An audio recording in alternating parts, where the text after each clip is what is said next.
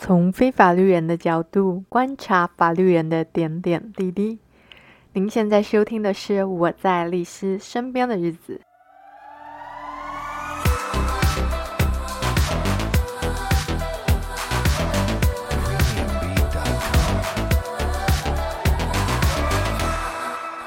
Hello， 大家好。很抱歉哦，上个星期虽然是连假，但我没有更新啦。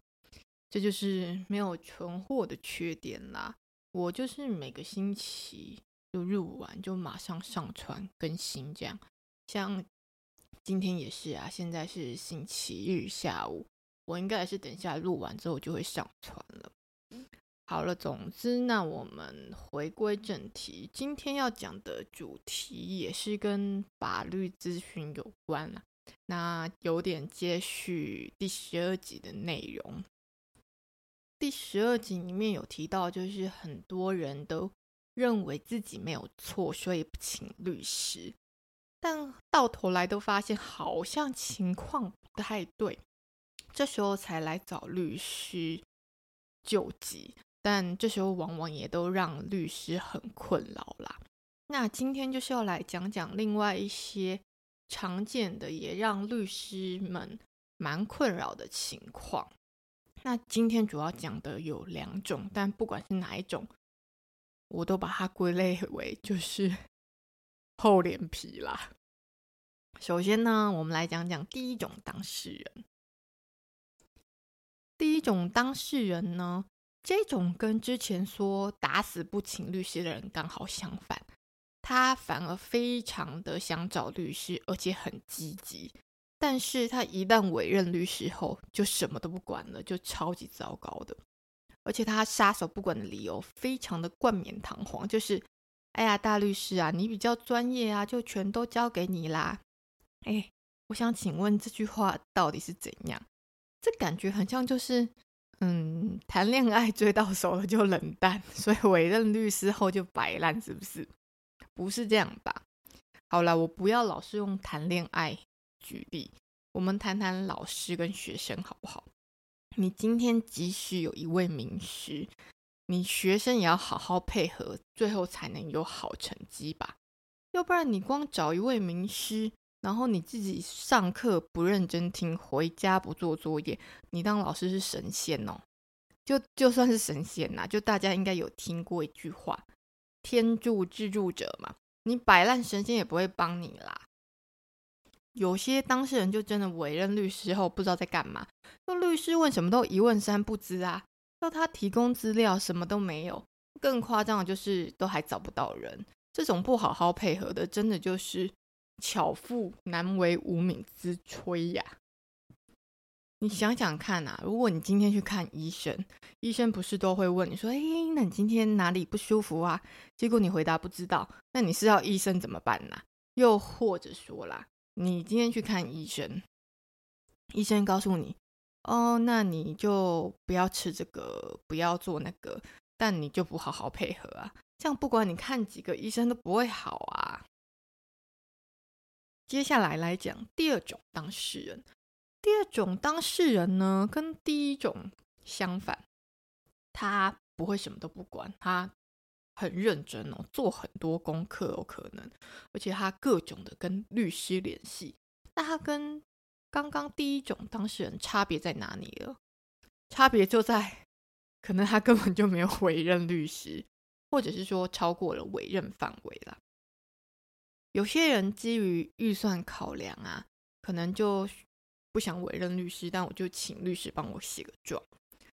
又或者说他咨询后发现案件相对单纯啊，所以就不请律师。但其实大家要知道啊，就是你只要事情没有结束，就会持续有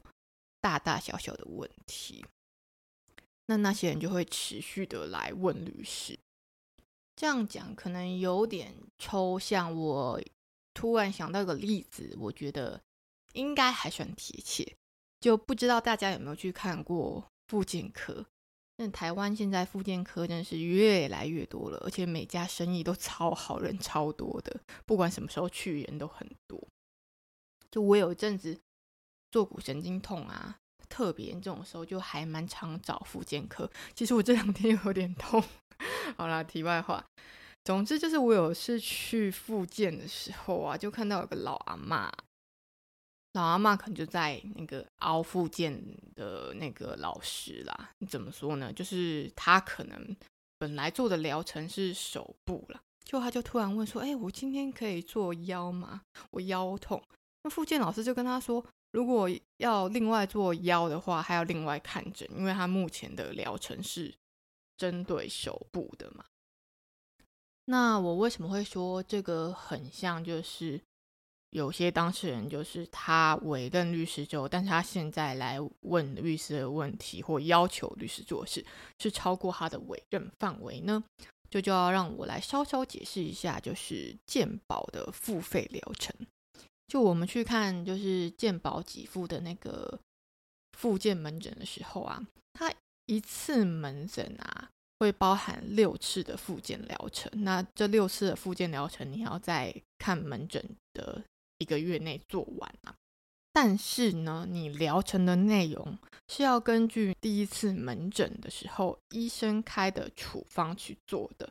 好比说刚刚讲的阿嬷嘛，她可能第一次门诊的时候去看的是手嘛，所以接下来他六次的疗程就是针对手部的疗程医生开的处方。他不能说我今天一样就是去做复健，那、啊、我今天就觉得我腰痛，我想做腰，脚痛我就来做脚，不行。如果你要这样做，你就要另外再去看一次门诊，然后请医生再开一个针对你其他部位你想要做的东西，再去开处方出来。今天这个复健的疗程啊，内容啊，就很像你跟律师这次要执行的委任范围嘛。你当然在这个委任范围内去要求律师是没问题的，但超过了的你就要自己去斟酌啊。可能有些问题真的对律师来讲就是啊，真的是顺便啦、啊、但你怎么知道这顺便是不是真的顺便？像刚刚那个阿嬷，她可能也觉得啊，我就一样是来做复健啊，你帮我用手跟帮我用腰哪有差，也顺便啊。但就不是这样，因为这就不是你疗程，不是你委任的范围嘛。大家也许也还记得之前在谈律师的价格的时候也有提醒过啊，就是你看报价的时候不能只单单看这个报价的数字，你也要看律师报给你的价格啊，它的内容到底是包含了哪些项目嘛。那关于这部分就不多谈啦，如果大家想要回忆一下，或者是有没有听过的新听众朋友们呢，就可以去听一下第六集的内容。今天讲这些啊，也不是在威胁大家，好像你随便多问几个问题就会变成像 OK 一样。毕竟回归我们节目最一开始的宗旨嘛，都还是很鼓励大家去跟律师聊聊的。而且啊，我相信啊，其实你今天这个人，你到底是像那个阿嬷那种心态就是顺便一下，还是你摆明的就是要凹人家占便宜？其实大家心里跟律师都是心知肚明的啦。如果你今天就是没有意识到，就本来以为只是顺便一下的，你听到律师可能委婉的跟你讲些话，哦，你也会自己理解说，哦，我我这样子是不是有点太超过？但如果你摆明就是我脸皮厚，我就是要来凹你的，那讲什么也都没有用啦、啊、而且讲了搞不好还会更小灯小气。说个小小的八卦给大家听，在我跟我们家律师交往之前啊，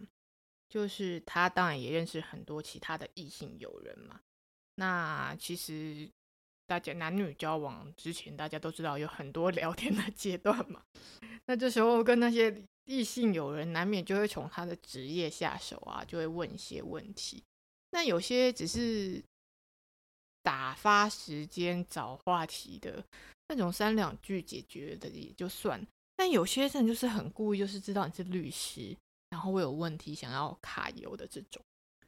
那律师们不要说两性交往才会碰到这种情形，就是他一般的友人也会碰到这样的情形。所以其实他们也都蛮会应对的啦。那碰到这种他们也不会傻傻就说让你问，就也会说就是如果你真的有需要的话嘛，就是要约个时间付费咨询这样。就那时候啊，对方就生气气了，指责我先生说你怎么这么小气呀、啊？我先生跟我讲这类故事的时候啊，我那时候还在想说哎呀，那我亏大，我怎么认识他，刚认识的时候还是交往手，都没有想过要问他什么法律问题嘞，真奇怪。但其实现在仔细想想，赚到是我啦，因为结婚后